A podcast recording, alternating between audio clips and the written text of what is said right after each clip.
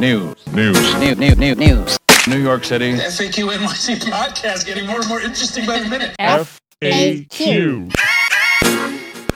It's FAQ NYC. It's December 31st, New Year's Eve, the last day of Mayor Bill de Blasio. Whole new thing coming up. In a bit, you're going to hear from incoming council speaker, Adrienne Adams. Uh, but first, Katie Honan, Professor Christina Greer. What's been happening this week? Another quiet one, right? I have a feeling we're not in for a quiet week for a very long time, Harry. I'll buy that. Uh, Katie, you were at uh, Mayor Bill de Blasio's uh, goodbye ceremony for himself and walk out of City Hall. There were a bunch of uh, Trumpy anti-vax people out, people outside uh, yelling mean and profane things at him. It uh, started lit. It seemed like a uh, very fitting capstone for much of the last eight years. Uh, what, what, what were your thoughts on that and the uh, the last days of this uh, of this fellow we've all come to know and love? to ring in 2022, I don't. I'm not going to talk about Bill De Blasio anymore. I I think that's more of a rec- it's it's more of a reflection of his last day, which was a disaster. Um, shoving us all in the rotunda for a super spreader event. See, I'm breaking my resolution already, but yeah, I it really was a fitting goodbye.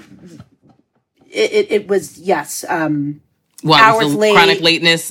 Chronic lateness, um, change of plans, miscommunication, uh, you know, backslapping. I'm so great, and I know you're so great, and I'm so great. No, you're so great. Um, yeah, the protesters were vile, um, and it worked, I guess, because Bill De Blasio moved everything inside. So yeah, I, I, I'm just looking forward, and I will say I will be at the Times Square ball drop tonight to watch the swearing in of Eric Adams. Bill De Blasio will be there so maybe I'll get to ask my final questions, which I was not given the opportunity to during his final briefing. But I'm just looking ahead to 2022. I was really looking forward to inauguration day at City Hall. Like I really have Yeah. come to look forward to that. You sort of see all the politicos and, and folks who are leaving office and coming into office. And I guess uh, Adams decided that that wasn't going to be, and then he switched it to the King's Theater, and now he's going to be at the ball drop. So we're already in for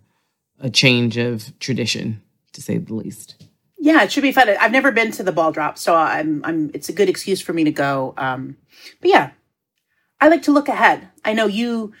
We spoke a few moments ago with uh, Speaker, incoming Speaker Adrienne Adams, Council Member Adrienne Adams from Queens District 28, representing you know Jamaica, Rochdale Village, Richmond Hill, and other parts of Queens. Uh, looking ahead to what the council will look like with her as Speaker. Um, you know, she won her reelection this uh, summer. She did run against, uh, she had two candidates, but I I think probably the most noteworthy was Ruben Wills, who she had replaced when he left the council after he was convicted. But I, I, I did, I, I'll note, and uh, Harry was going to note, but in the interview, I said that he was exonerated, but his conviction was overturned. So that is my self correction there. And there's But, a, uh um, Mm-hmm. new trial that's been ordered, but uh, has not happened yet. So, so we cannot, for the moment, say he is a convicted felon. We're waiting to find out. Yeah, but uh, you know, I think it, it was a good conversation in, in looking ahead and um, this dynamic of a African American female speaker for the first time, our second African African American mayor in New York City history. They went to school together, which I find very funny.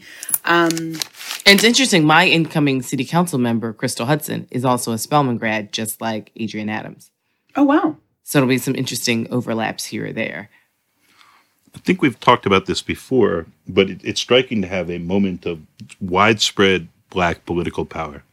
I think more so than when David Dinkins becomes mayor in 1990, and of course is our first African American mayor. But like with Dinkins, at a moment when people are inheriting, I think, something of a, of, of a mess more than has been appreciated, where we've had federal money that sort of papered over the big uh, budget problems that de Blasio is leaving to this group.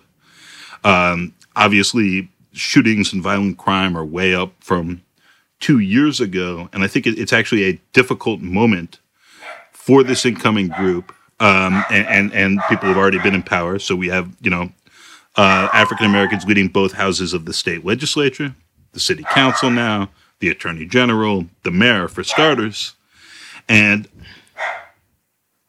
I think some difficult years ahead. So I, I'm very interested to see, of course, where the thumbs are on the scales and how that plays out politically. My, my my dog, who you may hear, is also waiting to find out the same. They have thoughts. Well, you know, it's int- but the interesting thing is, Harry, years ago in graduate school, I wrote a paper about basically this is how you get black electeds when the country is going to, to crap and like economically we're falling off a cliff, crime is up, you know, there's you know white flight, there's middle class flight, there's you know decrease in tax base, like we just have all these issues. This is when cities saw their first black mayors elected, and so I think it's interesting to see that you know now we're in this really difficult position in governance and leadership and we have all these black leaders who are supposed to fix everything miraculously. Um, but we also for the first time have real incredible diversity within black leadership. So you know eric adams is nothing like david dinkins. Do not read charles blow's columns that you know sort of try and make these sweeping statements. Um, but we have you know progressive black folks. We have moderate to conservative black folks. We have institutionalist black folks. We have you know people who are sort of like eric adams it's like wild card black folks.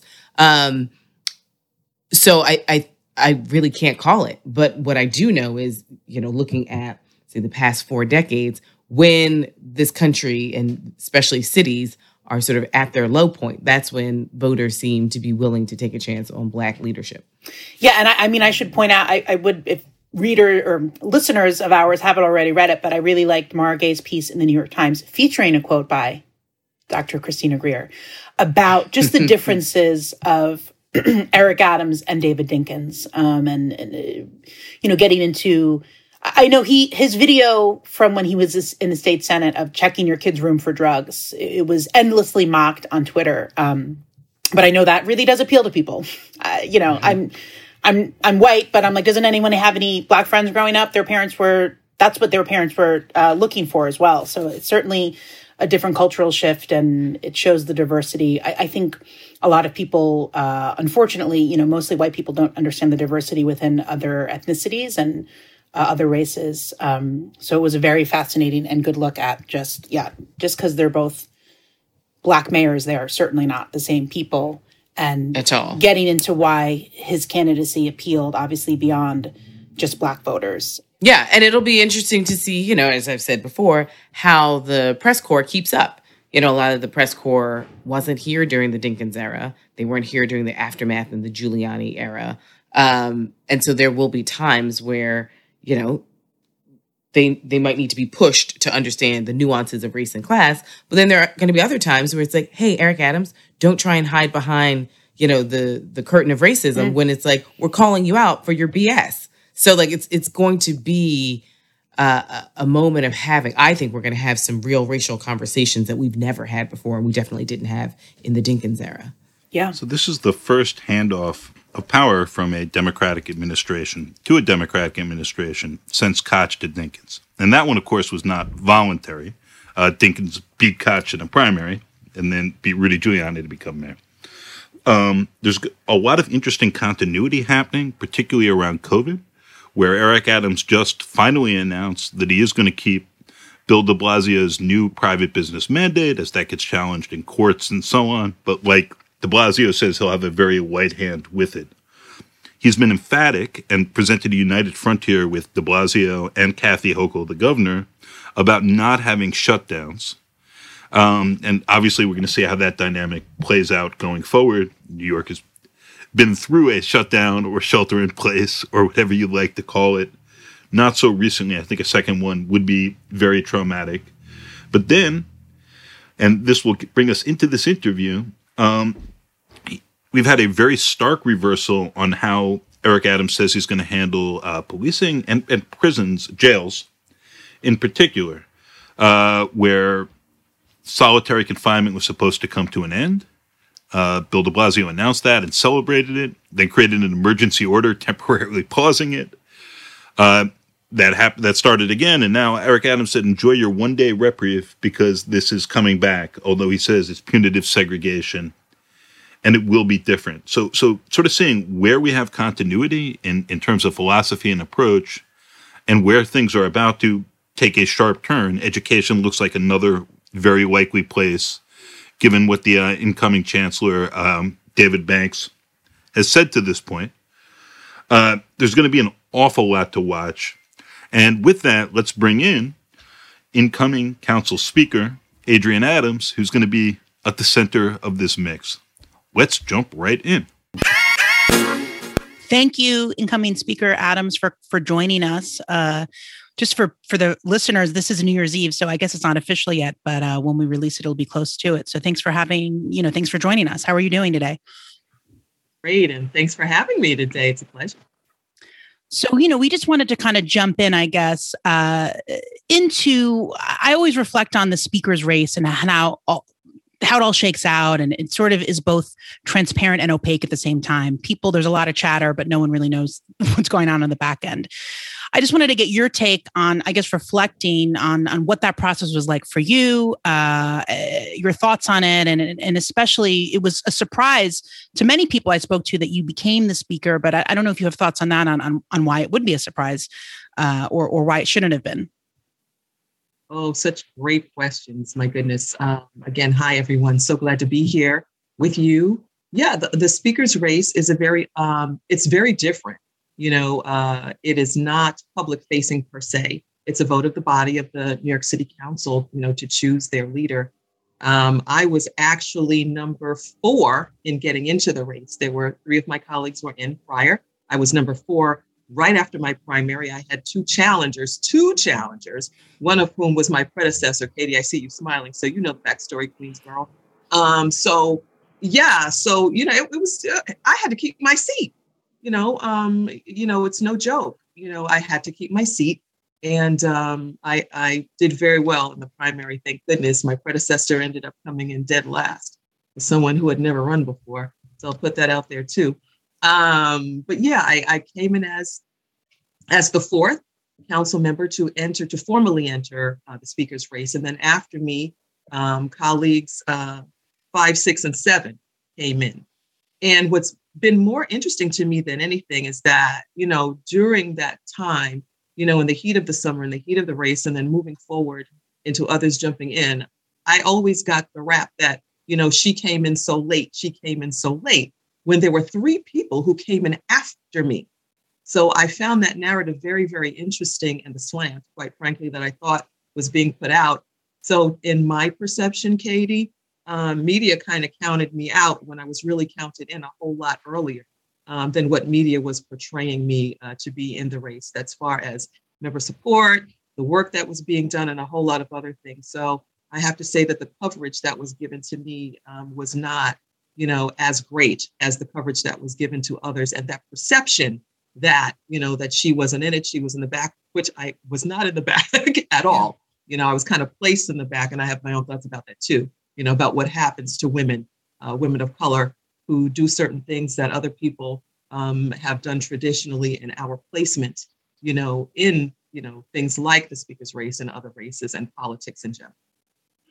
I, I, would love to hear those thoughts because I do think it's it's fascinating. There's so so much of the coverage, and, and I'm part of the media as well, but a lot of it is driven by just who's talking to us who's sending you the signal messages i'm hearing this i'm hearing this i'm hearing that but i would love to hear your thoughts as to particularly for women of color um, even though that was who this, the members overwhelmingly said they wanted they didn't want they wanted a person of color they, they wanted a, a female you know whether it was uh, a hispanic woman or a black woman but i'd love to hear your thoughts on i guess why you were sort of placed where you were uh, to then win yeah um, again, you know, I think that, you know, through, throughout, you know, our culture, we've got a culture of racism. You know, we don't run from it anymore. We we speak about it, we accept it, it you know, and it is, and we are very, uh, very, very uh, intent on breaking those barriers. Uh, you know, racism in every sense of the word in our culture. You know, in our media, in our schools, uh, in our public safety spaces, and everywhere else. Quite frankly, in transportation out here in Southeast Queens, and we see who who gets it, who who does not get. So I mean, this is no different. This is just you know the inherent culture you know of our society. So you know, enter you know um, you know a woman of color, be be that um, you know Latino or or African American, and we see kind of the same thing. And you know, in kind of keeping us in spaces where we have to be our own megaphone, you know, in these spaces that um, don't necessarily want to see us moving, you know, and moving up and getting placement in, in certain spaces. So, um, uh, what happened with the members is something that has never happened in the history of the New York City Council. And I'm so honored by.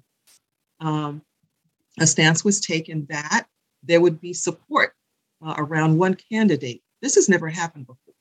Uh, and, you know, uh, my colleagues, um, you know, selected me to be that candidate and put their support in. And overwhelmingly, uh, over three dozen members of the council, you know, came out in that rally to support, to give the quotes, uh, you know, and just to cheer on this historic candidacy and uh, what we what we hope uh, and presume will be history on Wednesday. Yeah.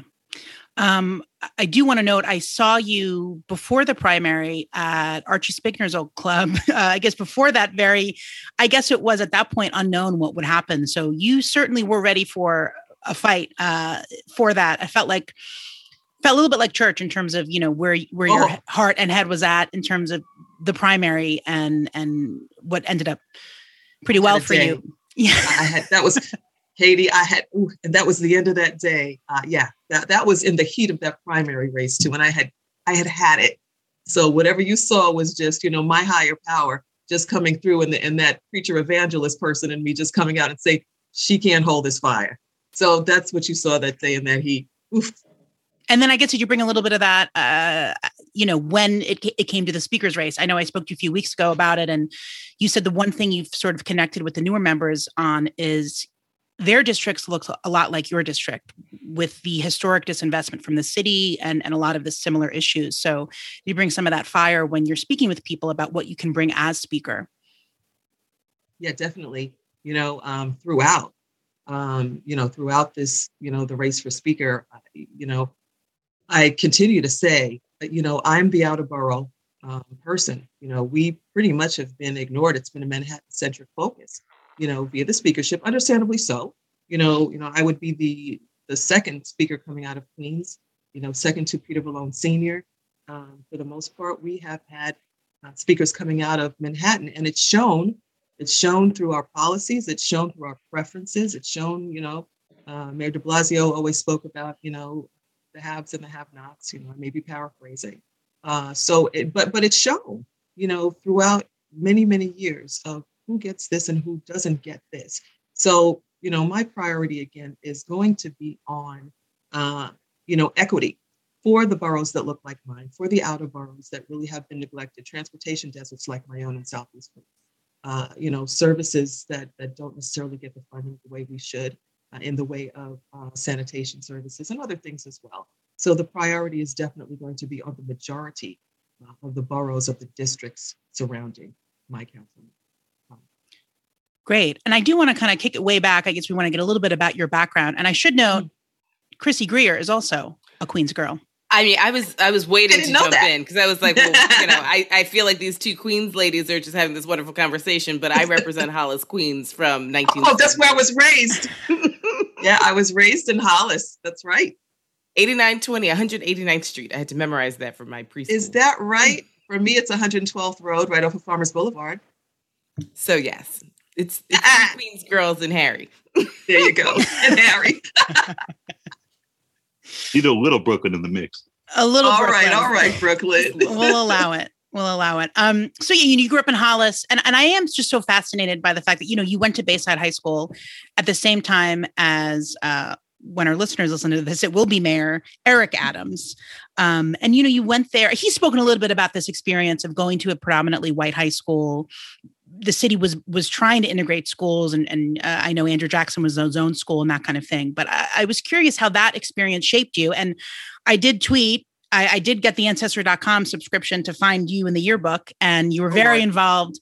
A booster, a geo captain. I don't know what that was. You could let us know, but you know, I am curious about just this experience in you know six, 1960s and 1970s New York, and especially for public public education. It was certainly going through a shift. So, how that experience may have shaped you and maybe even led you to what you're doing now. Just talk a little bit about uh, Go Commodores, Bayside High School. Mm, Go Commodores, indeed, indeed. and I was a booster and a cheerleader captain, mind you.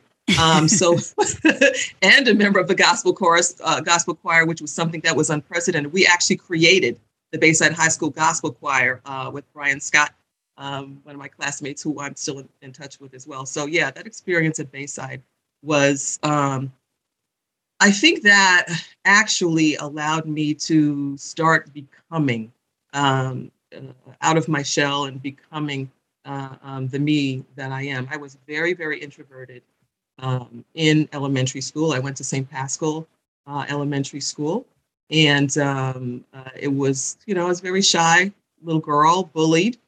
Um, and once I got into Bayside, I found my voice a little bit more and just started getting active, active, active, and realizing that, you know, hey, this Shiloh girl actually has something to offer you know, and actually does have a voice and can actually stand up for herself in a lot of different places. So Bayside really gave me that space, you know, to be me, come out of that shell, uh, to you know, to force some some gifts out, um, some social skills out uh, of me that had not been in play in elementary school. So uh, yeah, I was really active um, there, and you know, from Bayside High, you know, I moved on. I, I did a year and a half at York College. That's something mm. that nobody talks about, but York College, CUNY, I, I, majored in music theory and then changed my major to psychology.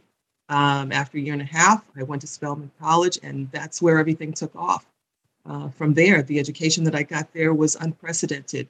It was like um, my family was was educating me, uh, um, and I, I, don't say that like lightly at all. Uh, it was like I'd go into a classroom and an aunt would be in front. She'd be a professor. You know, that's how close we'd be in, in those spaces at Spelman. I'd go over, we'd have classes also at Morehouse, and it would be an uncle, you know, standing in front of me, or yeah. a grandfather standing in front of me, you know, teaching me those life's lessons uh, in, in different places that would carry me throughout my life. So it's places like that. Uh, and of course, I found my sorority, Alpha Kappa Alpha, at Spelman College as well. And um, I was actually uh, initiated by, I keep saying it, and I know they're not offended, by 82 crazy women. So uh, it was an absolutely amazing experience. I was number 25 uh, in, uh, in, in, a group of 37 uh, the year that, uh, that I went. Yeah, I was number 25. My, my, my name on that, on that line experience was Songbird. So again, we, and we're still in touch, of course. So we're still in touch on the chat every day. So again, it's those experiences that really do um, build that foundation, particularly for a Black woman, uh, for a Black little girl who had no voice, um, who grew up with uh, parents uh, who were both union workers to their hearts um, until literally until the day they died, literally. Uh, growing up in that wonderful middle class family in Hollis, just my sister and I. Um, so, you know, those foundational things, the neighborhood things, the neighborhood that would consider you family back in the day. Um, as we are all aware of, you know, whatever went on outside the door was never kept outside the door. You know, if your next door neighbor saw you, you know, swinging a baseball bat in the street at six o'clock when you were supposed to be in the house by four, you know, I was a latchkey kid. My sister and I were latchkey kids. So if we were not in that house, you know, that you know, mom and dad would know about it about it immediately. But it's those foundational things that help build, you know, um, the, the, the person that I am today, the things that I take with me and, and have taken with me throughout my career. You know, one thing I thought of knowing the circumstances in Bayside High School that it was predominantly white, the educators were predominantly white. Did it make you want to go? I mean, after your experience at York, did you say you wanted to go to an HBCU to experience yes. something different? In a word, yes. Um, yes, and yes um, the experience at Bayside, and you know, and as I'm sure as Eric shared, uh, Bayside at the time that we were there, I believe was like 60 40 ish. We were just coming out of that that you know a, a, an, upper percentage, but we were about 60 40. But there were still, you know, there was segregation in the schools, and there's still segregation in our schools. Um, by the way, um, where you know white students have lunch together, black students have lunch together at another table and another table you know um, so so a lot of that was going on. We still had you know um, differences you know that were made you know very very vocal back in those days. But yeah you know i was taught by teachers at bayside that I, matter of fact i don't think that i i'm thinking i did not have you know uh, a teacher of color. All of my teachers were white throughout um, my years at Bayside. What we did have um, in the way of uh, African Americans at Bayside were guidance counselors, you know, and uh, to, to the students that needed help. So for those students that needed quote unquote help, they went to the guidance counselors. I never had those interactions because, for whatever it was worth, I was not one of those students that needed that kind of help to get through the day or get through my classes or whatever. But I did have a very close friend of mine who lived in the guidance counselor office on a daily basis. And I'm like, Do you ever go to class? And she's, No, I'm just going to sit up, you know, fourth period again and sit with Mr. So and so. You know, so, so that's where, you know, th- those, those uh, responsibilities were held for people of color in those guidance counselor areas, not necessarily the educational arena. And just one final question about Bayside High School. I know you and Eric have acknowledged being there together, but do you remember each other in, in class or in the cafeteria or? Wouldn't you like to know? No. I we would. That's why we're. We oh, Are we about to break some news here on FAQ? no, not at all. You know, and it's really funny because when Eric and I took the picture, you know, in front of the school, I believe it was last week. yeah. Um, and I will share this because he said it out loud. You know, uh, we we looked at the building behind us and we looked at the park in front of us. You know, and and he said it. I didn't say it. You know, I think most of my time was spent across the street, and I said, uh-huh. Yeah, I mean, he's acknowledged that. I guess he he played JV football, but then got mixed up with you know a lot of different stuff as well. Uh, Yep. And I will note, I think a lot of people hope to see your pictures next to each other alphabetically, but it is you're married. It was not the name you had. You were Adrienne Correct. Edie in high school. That's right. That's right. And we are in the same yearbook. Yeah. And our pictures are in there. So if anybody wants to leaf through it, you'll find it. You'll find me. I, I- I mean, I had a whole lot of hair as a kid. So it's a lot different look than this. Hmm. So I know, think so- Eric did too. Wait a minute. Eric- Okay, I'm going to stop. Eric had Eric had. So w- one reason I think that the uh, teachers remain so white, even as the school diversified, from the history I've read, ha- actually has something to do with the teachers union and having a last in, first out philosophy when the, the city had fiscal troubles and stuff like that. That meant even as some of these schools were integrating, the, the teachers at the same schools were not. But I did want to ask you because you brought up your uh, you're growing up in a, a union family if you talk a bit about uh, about uh, your mom, who I believe passed this year, and uh, sorry, uh, her work as a uh, as a correction officer, and how that's uh, informed your views, and and then um, from there we might go to jails in the present for a minute. Okay, sure.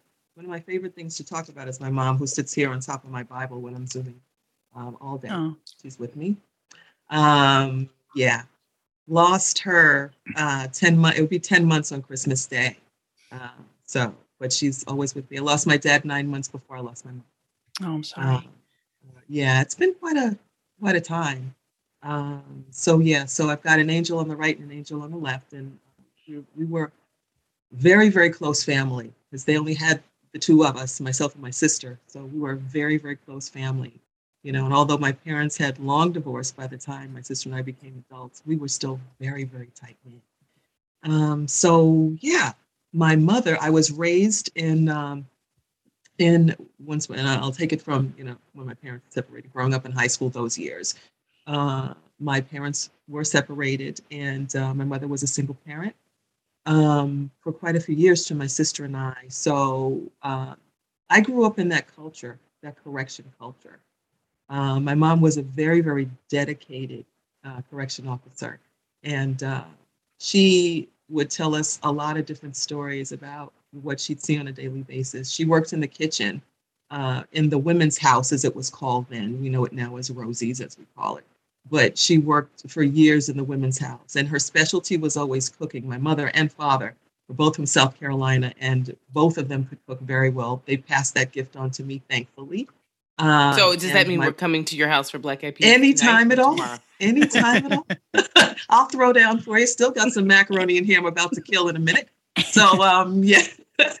so so but yeah, so my mom would um she would share that, you know, in the kitchen, you know, as CO Edie. She would sh- she would sit, share that stuff and teach, you know, and she would call them, you know, her girls. You know, she would you know, like my sister and her So they were an extension, you know, and they looked at her as a mother figure as young as she was, you know, growing up.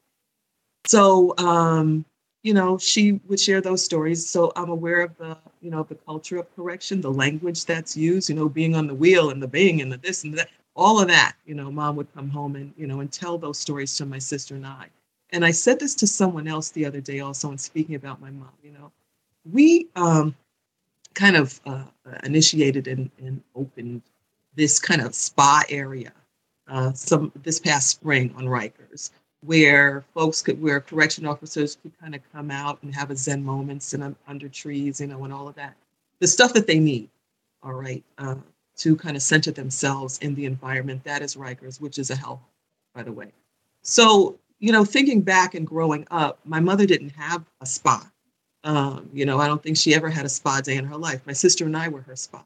We were the ones that rubbed those feet and got them out of those god ugly shoes, the horrible uniform and those horrible shoes. And, you know, my sister and I were the ones that were her spa, her babies. We were her spa, you know, coming off of sometimes, uh, you know, double shifts on the wheel and, you know, experiences, sometimes an intake that she would have and other, you know, other things. So the, the culture, the culture has changed a lot, you know, over those, you know, 30 some odd years from when my mother was a correction officer up to now um, Harry, to your point, and you know, and seeing some of these situations that are that are going on, um, the system is absolutely horrible. It uh, kind of has been left to take care of itself, and we see what that has garnered. Uh, we have it has garnered death um, in the way of detainees on Rikers Island. It has garnered, uh, you know, sexual assaults in the way of detainee on female officers, which is my fight right now, uh, in a piece of legislation that I introduced a few months ago. My mother's nickname was BB, and I call it BB's Law um, for those female correction officers. And some folks don't like for me to talk about this because COs are supposed to be demonized. Well, uh, in my book, you know, uh, my mother was and still is my favorite person, you know, next to my dad that I have ever known in my life. And to know that um, officers, female officers, that just want to do their jobs, just want to have that middle class life, just want to raise their families, most of whom are women of color, a lot of whom are single parents, like my mother was. They're sleeping in their cars. Some of them are afraid to go to work because they have been pulled into jail cells, they have been molested, they have been groped, um, they have been ejaculated upon. They have, I mean, and the list goes on. They have had matter thrown onto them. Um, and the experiences are traumatizing to them, to their psyche, to their worth. And nobody was talking. This is not something new. This has been going on for years, and nobody has been talking about this until a group of women from COBA decided to get my ear this spring, and they started recanting their personal experiences to me. I'd never heard of such a thing. Um, you know, in my mother's world, I don't, I can't say that stuff like that never happened, but I've never heard of such a thing. And had it been prevalent, I dare say that my mother would have shared those things heard by her coworkers and others. I never heard such appalling stories coming from um, the inside of the jails upon women, um, even even upon men, you know, as well. And the fact of the matter is that uh, leadership just put them right back in those spaces once their stories were told. You know, I would ask in oversight is anybody keeping a journal, a log, a book, and anything, uh, a transcript, uh, some kind of history on what's gone on with these instances? And no, um, there was really no form of, uh, you know, of, of data, uh, of tracking, any kind of tracking mechanism. No way to protect these correction officers, mainly the women who I'm speaking about. So their leadership would put them right back, you know, would put them right back in the same situations that they've been in. So then you have, you look now at, you know, COs calling out and AWOL situations. And I didn't even realize it, but in myself, uh, by talking about this so much and the press that I got over the past few months, two of my own cousins, they're twins. They're captains at, on Reich. I, I had no idea. And I'm hearing this on Facebook like, hey, we're your cousins. Guess what? We're afraid to go to work and we're captains. We're some of the people that you, you're talking. My head exploded. So you can just imagine the depth, you know, of this of this story that hasn't been told. And now I can say yes, even in my own family, um, my you know cousins who are younger than I um, are afraid to go to work on Rikers Island because of their own stories of sexual assault in the jail. One more question about jails here, and th- this one has a few different parts. I'm hoping you'll get to all of them, and I'm going to stuff a lot in. You, uh, so one other piece of legislation you were involved with was, I believe, you co-sponsored the uh, Halt Solitary bill uh, that set out to fully ban the use of solitary confinement in city jails. Uh, Speaker Corey Johnson never allowed that to come up for a vote. So I'm curious if you intend to give that legislation a vote this year. And I'm curious why, given that position, you chose not to sign the open letter Derek Adams that uh, 29 members sent saying we need to end solitary, and that he responded harshly to, saying they misstated his position should have come to him privately first, and didn't have the standing on the issue to question him. So I'm curious if you've spoken to Eric Adams since, and if you share his view on the distinction between, as he's put it, solitary confinement and punitive segregation. So just to recap, uh, mm-hmm. what's happening with the whole solitary legislation? Have you spoken with Eric Adams since that letter was sent and that exchange about this issue? And do you agree with him on the solitary confinement punitive segregation distinction? Thank you, Harry. As far as the legislation is concerned, there is still uh, discussion to be had around that legislation. Uh, we have brand new members um, that um, that have just come on board. I believe they are all now formally sworn in, um, and that was not the case when they signed on to that letter. I'll just let you know that as well, and I have spoken to them, some of them, about that as well. Um, so yeah, so there's still discussion to be spoken about regarding that legislation, which I um, am on. Um, as far as speaking to Eric uh, about that in particular, well, kind of. Um, we did meet and we spoke about a lot of things having to do around public safety and correction and something. So, yeah, we did have a little bit of a discussion about it. Um, it was not an in depth discussion because we, we still have those conversations that have to be had. So, um, yes, we did speak about it you know, I, you know, let it be known as I have let it, you know, be known, you know, whenever I have these discussions that, you know, um, you know, with someone that happens to feel, you know, that there are ways to handle solitary confinement, uh, the, the space literally of solitary confinement and the issues around it um, in in that space of so-called punitive segregation where we're changing the semantics and not necessarily the space um, that um, you know that I've visited, you know, more than one occasion and and spoken to detainees that are behind that plexiglass, and you know, hearing you know their experiences in that in that space. I just happen to think that you know my issue more more or less is not necessarily well, yeah, it is the, the semantics around it, you know, because I have some thoughts around why we're still using the. We're so much better. I've got so much to say about. It. We're so much better than solitary confinement in New York City. Um, this issue should have been taken taken up a long time ago when Adrienne Adams ever got into the New York City Council, or any of this, or any letter, you know, from members um, should have ever had to sign on to. Which no, I did not sign on to it. I had my own reasons because I had my own statement to make in my own voice. That's why I didn't sign on to it. Um, uh, so we should never have gotten to a place in almost 2022 where we are still dealing with the issue of solitary confinement in a civilized society like New York City. Um, when we speak about so called violent offenders and repeat violent offenders, we have got to deal with the issues and learn how to deal with the issues, you know. And I, I pull my little psych degree out every once in a while. Here it comes. There are preventative measures that can be taken up by a civilized society where we don't necessarily have to get to the space of repeat offenders, where we can look at preventative measures from having anyone ever come to a second you know part of their lives where they have issues that brought them to a space of violence yes there are going to be exceptions do we still need to consider that space of solitary confinement or punitive segregation to cure that I happen to not think so, but you know, I'm still willing to talk about it. Um, I just think that, again, we're better than that. There are ways to deal with individuals, human beings that have issues that may have to do with psychological, emotional, behavioral, those types of issues that they bring to them. And, and, and a part of the reasons that they are detainees for the time that they are. We need to deal with that. That space in so called solitary confinement, if we're going to still do that, punitive, whatever we want to call it, in my opinion, it should be called rehabilitative confinement, whatever.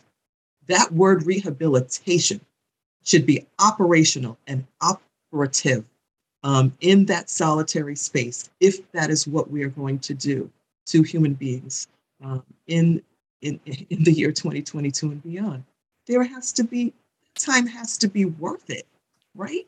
I mean, they can't sit there with cell phones and a TV in so-called punitive space and just say they're in a cramped little space and they're we're going to have to nuance that thing. Uh, you know, long story short, we're going to have to nuance that. And in, in my humble opinion, we need to take a look at ways to rehabilitate instead of ways to continue to punish a behavior that is going to continue unless we rehabilitate. So I want to pick up from there because, you know, Eric Adams made this proclamation before he was even signed in. I mean, this is something that people have been working on for years to try and decrease solitary confinement.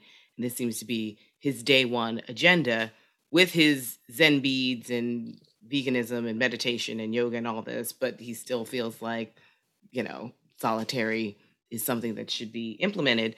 Um, and my concern with Eric Adams was not just the implementation of solitary confinement, but the response when people said that this is somewhat of a problem. It was if you haven't worn the badge for 22 years, you can't question me.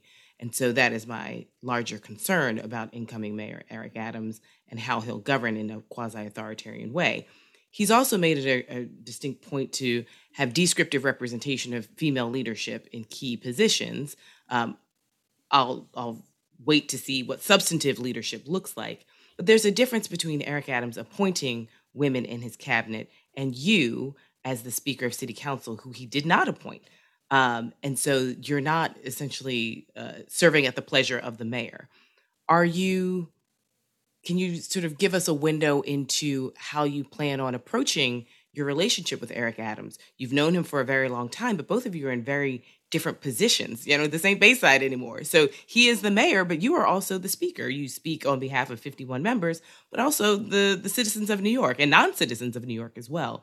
What are some things that you're looking forward to or cautious about or a little bit apprehensive about um, going into January 1? Oh, okay, that would be tomorrow. So going into your tenure uh, as the new speaker. Thank you, Dr. Greer, for that. Yeah, you know, we have known each other for a long time, and I think that is to our mutual benefit, quite honestly. Um, we uh, we hope to um, make history in the city of New York. First of all, we are two people of color um, existing um, in a co-equal space. That's something that's never been done before.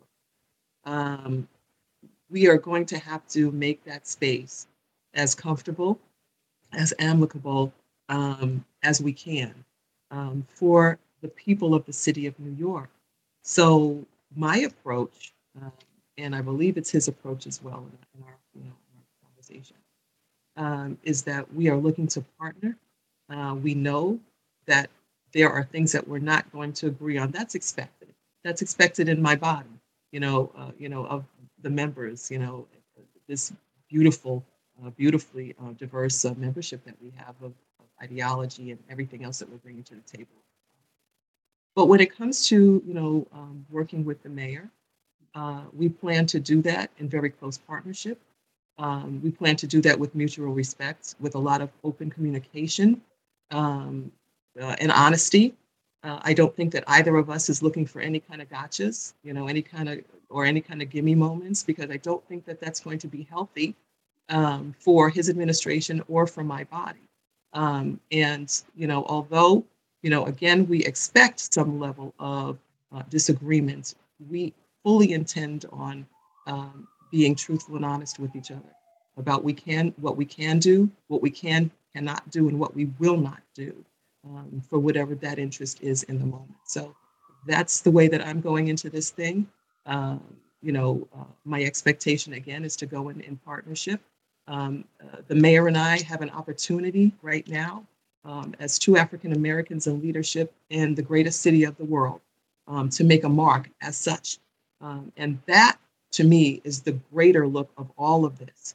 Uh, in that what we are going to be able to deliver to this city and to be that model, not of discord, but that model of partnership to elevate this city, to elevate New Yorkers um, into places that we haven't seen before. So for me, it's a, a little bit higher um, than you know what's good, what's not good, how we're going to. We don't you know intend on. Uh, we're going to agree on more than what we disagree on. But for me, the bigger picture again is being that model. Uh, everybody's eyes are going to be on New York, you know, doing this unprecedented thing in leadership. And, um, you know, my hope and expectation is that we fulfill that model in excellence so that other cities can take this on and say, wow, look what two African American leaders are able to do in New York, something that's never been done before. And if, if they can do it, we can do it. Thank you for that. I, I did want to just ask um, looking at this council, it is the most diverse, women majority for the first time, youngest member in history, just and actually more Republicans that we've had in in, in recent years. Um, and I know that that letter, that solitary letter, it did spark at least an initial reaction of of Mayor Adams, where he said basically, you know, I'm the mayor. I'm not. I'm going to ignore the people in the council who I might disagree with. Um, how do you plan on, as the leader of this council, I guess helping if, if there are fights and you know you have a, some members of the council who are in, incredibly incredibly progressive and to the left um, to the left of of him and to the left of you and and certainly to the left of some of the other more moderate two republican members um, do you kind of look ahead as to how you will balance that especially if there will be tension set up you know with it was a great sound up sound bite from Mayor Adams saying basically like I'm the mayor, guess what? Deal with it. But we know that it can create larger tensions when it comes to legislation and other, and other issues of government. So, what are your plans for that? And he said, he said, uh, yeah. I, I was elected mayor, and you're going to have to deal with that. And of course, he was responding to a whole bunch of people, uh, you know, who'd just been elected to council seats, uh, and you know, actually implicitly, in some sense, perhaps, to to your your election that's about to be formalized as as, as speaker. So so you know, d- does he have some unique claim at this point, having been elected, like a, a mandate that the council needs to respect, or how do you see that dynamic? Yeah, that's another good question. You know, again, and it goes back to my philosophy of open communication.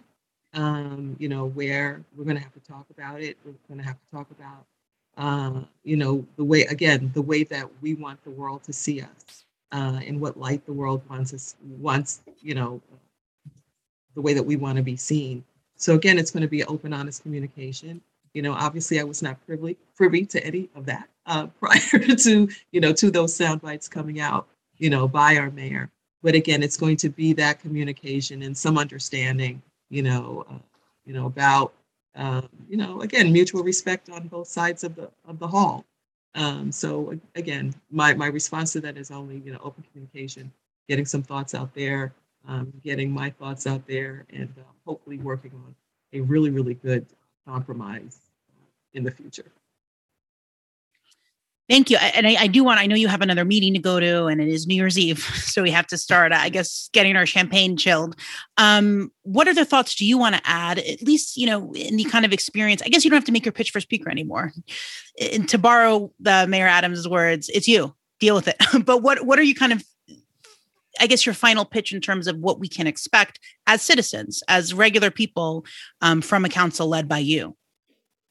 Great question and, and, and, and, such a great way to sign off as well.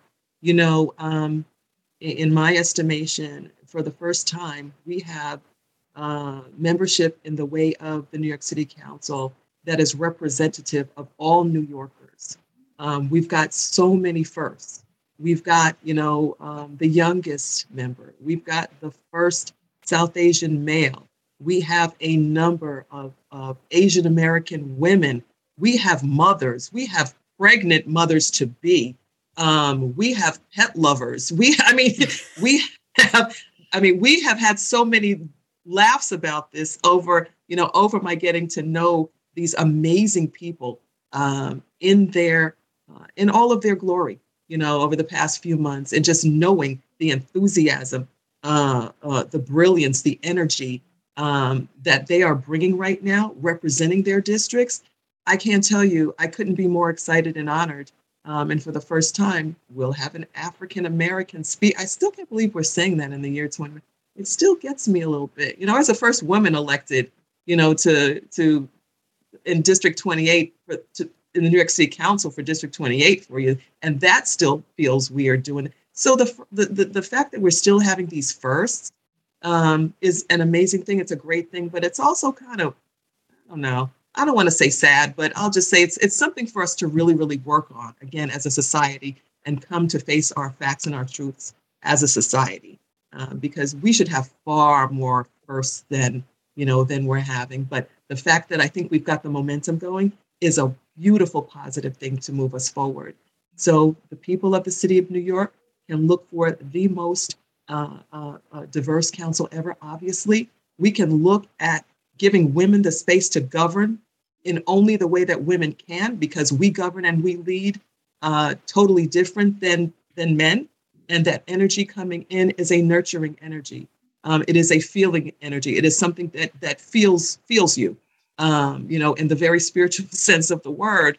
Uh, and and we're bringing that energy in a majority in this body for the first time. So the people of the city of New York can look for extraordinary leadership, very, very different leadership, um, very competent leadership. Look for it to be healthy.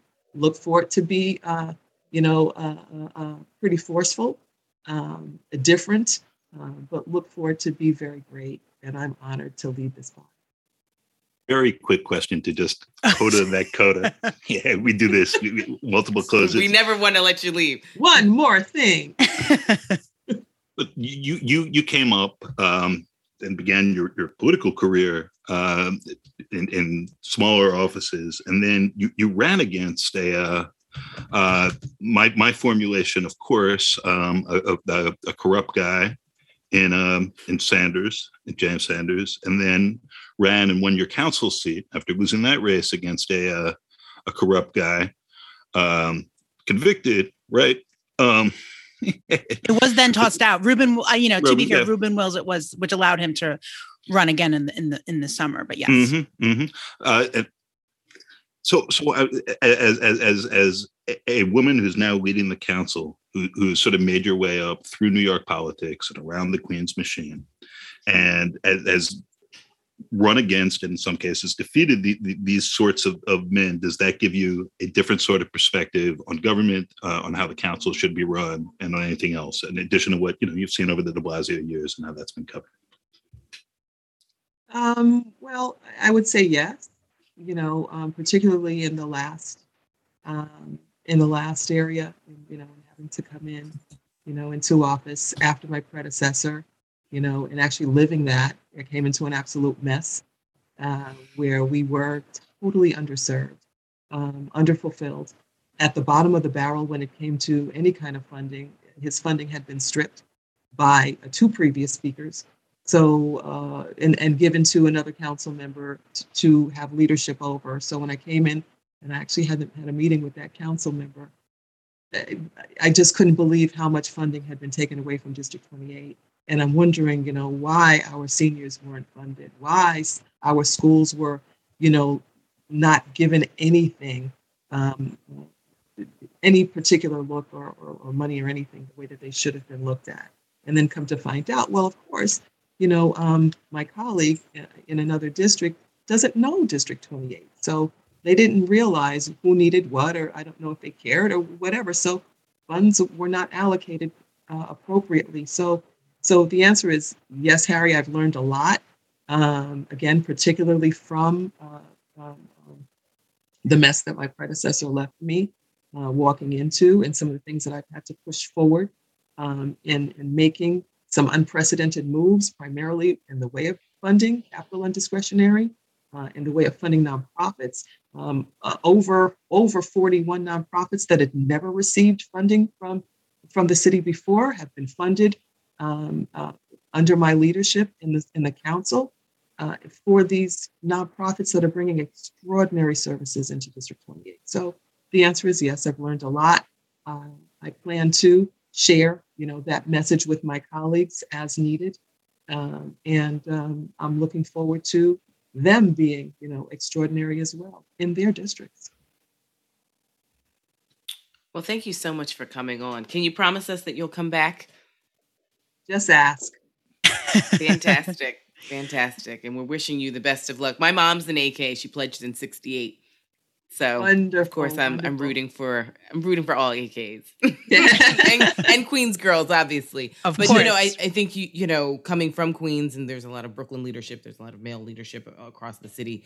You have a real opportunity to to set a tone and a pace uh, in 2022 with all that's facing New York. And we are honored that you were able to come on FAQ and thank you for your service. You need to change your Zoom title, by the way. to Hey, speak, you're right. It After says the fifth, Dr. Yeah. Greer. okay. things So will, have to come a lot back of things on will and we'll, change. We'll make sure that's changed. Yes. But thank you so much for joining us. Thank you. Thank Thank, you. you all for being so Thank you so much. A pleasure. Thank you. Happy New Year, everyone.